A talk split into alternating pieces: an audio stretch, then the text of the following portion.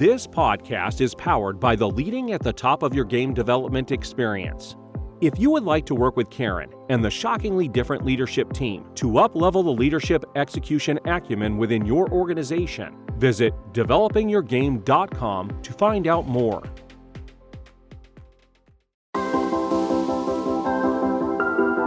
Welcome to the Lead at the Top of Your Game podcast, where we equipped you to more effectively lead your seat at any employer, business, or industry in which you choose to play. Each week, we help you sharpen your leadership acumen by cracking open the playbooks of dynamic leaders who are doing big things in their professional endeavors. And now, your host, leadership tactics and organizational development expert, Karan Ferrell Rhodes. Hey there, everyone. This is Karan, and today I'm bringing you one of our leadership and action segments called Leader Smarts where I feature interesting case studies that are currently in the news of tactics that are used by individuals and companies who are trying to really make a difference in our world as we know it. And there are two brief case studies that I'd like to feature today. The first is the CHIP Act of 2022. And if you're not familiar with the CHIPS Act, um, it is new legislation that Congress has passed to help empower US based manufacturing of our own computer chips versus relying on other countries such as China. And, you know, this week I was really reflecting on how many products that we all use that now require some type of technology based chips.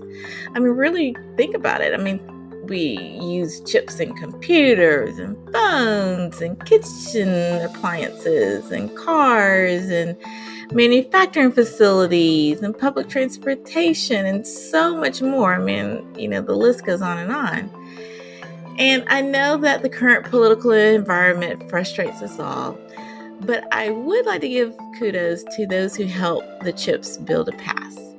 And the reason for this is because the pandemic really turned all areas of supply and demand on its head. And this was way more than for the fight for paper towels and toilet tissue, which I still don't understand, but that's a topic for another podcast. Um, but I really don't think supply chains will fully ever return to a pre pandemic state. We just really have a new way of living around the globe right now. And since global chip production is not expected to ramp up anytime soon, in my opinion, it has become really important for the US to hedge our bets by increasing our own capacity to service our own needs as it relates to computer chips.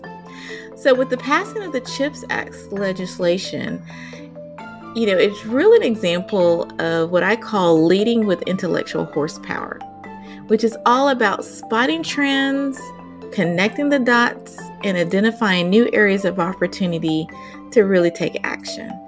And by increasing our own production capacity for computer chips in the US, I do believe we're going to have a great buffer against competition from abroad when and if supply chains are reduced again or cut entirely in the future. It really helps us to be more competitive as a country. Now, the second case study that I really wanted to feature this week uh, involves a company called Freshii, F R E S H I I. Now, I'd like to say up front, I have absolutely no affiliation with Freshii. Uh, it was uh, something that I was reading in my business news stream on my phone, and I thought, wow, what an interesting case study. And I made a note about it and thought I'd share it with you here on the podcast. But as I understand it, Freshii is a company that was founded in 2005 by an individual named Matthew Corrin, who basically wanted to positively uh, impact and scale the availability of fresh food restaurants uh, in our country. And he recognized that a lot of restaurants who featured really fresh, I guess, farm to table foods were a lot of the mom and pop restaurants versus your chain restaurants, right? which makes a lot of sense. However, that's not why Freshii was in the news. Freshii was in the news because um, they had implemented a concept of virtual cashiers powered by a software called Percy.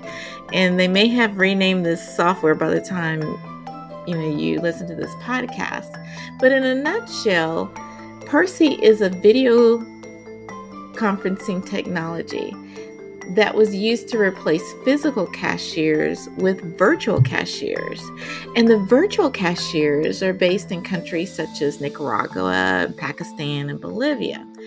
Now, it's probably pretty obvious that in these countries, the competitive pay range is a lot less than the US. Um, it's my understanding that the pay range in those countries are around anywhere from $3.75 to 450 an hour currently, um, which is tremendously lower than the US minimum wage. Now, please, please, please, please don't and it come at me um, around outsourcing because I we could definitely debate the topic around the appropriate minimum wage in the US, which I personally do think needs to be raised. But hear me out here. Matthew's solution came about because of a need during the pandemic when the restaurant industries could not find enough workers who really wanted to come in person to work. And now his idea and the technology have really gained a ton of traction um, amongst the technology and restaurant um, industries. I'm sorry, the, the hospitality and restaurant industries.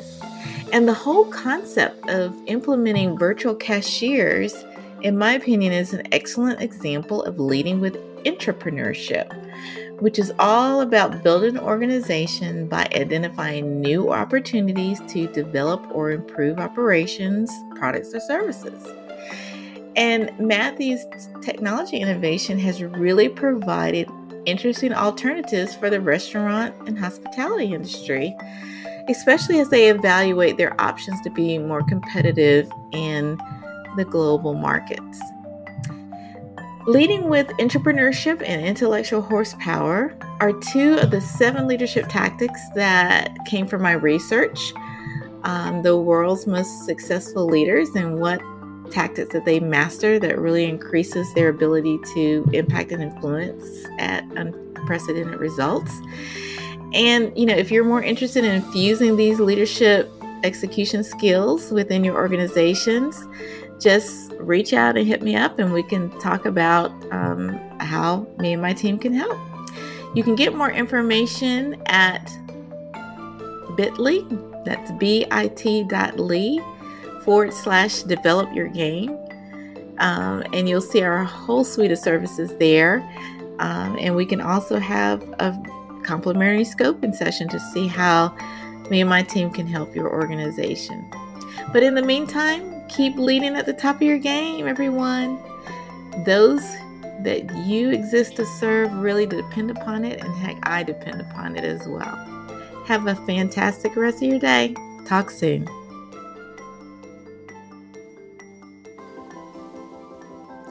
And that's our show for today. Thank you for listening to the Lead at the Top of Your Game podcast, where we help you lead your seat at any employer, business, or industry in which you choose to play. You can check out the show notes, additional episodes, bonus resources, and also submit guest recommendations on our website at leadyourgamepodcast.com.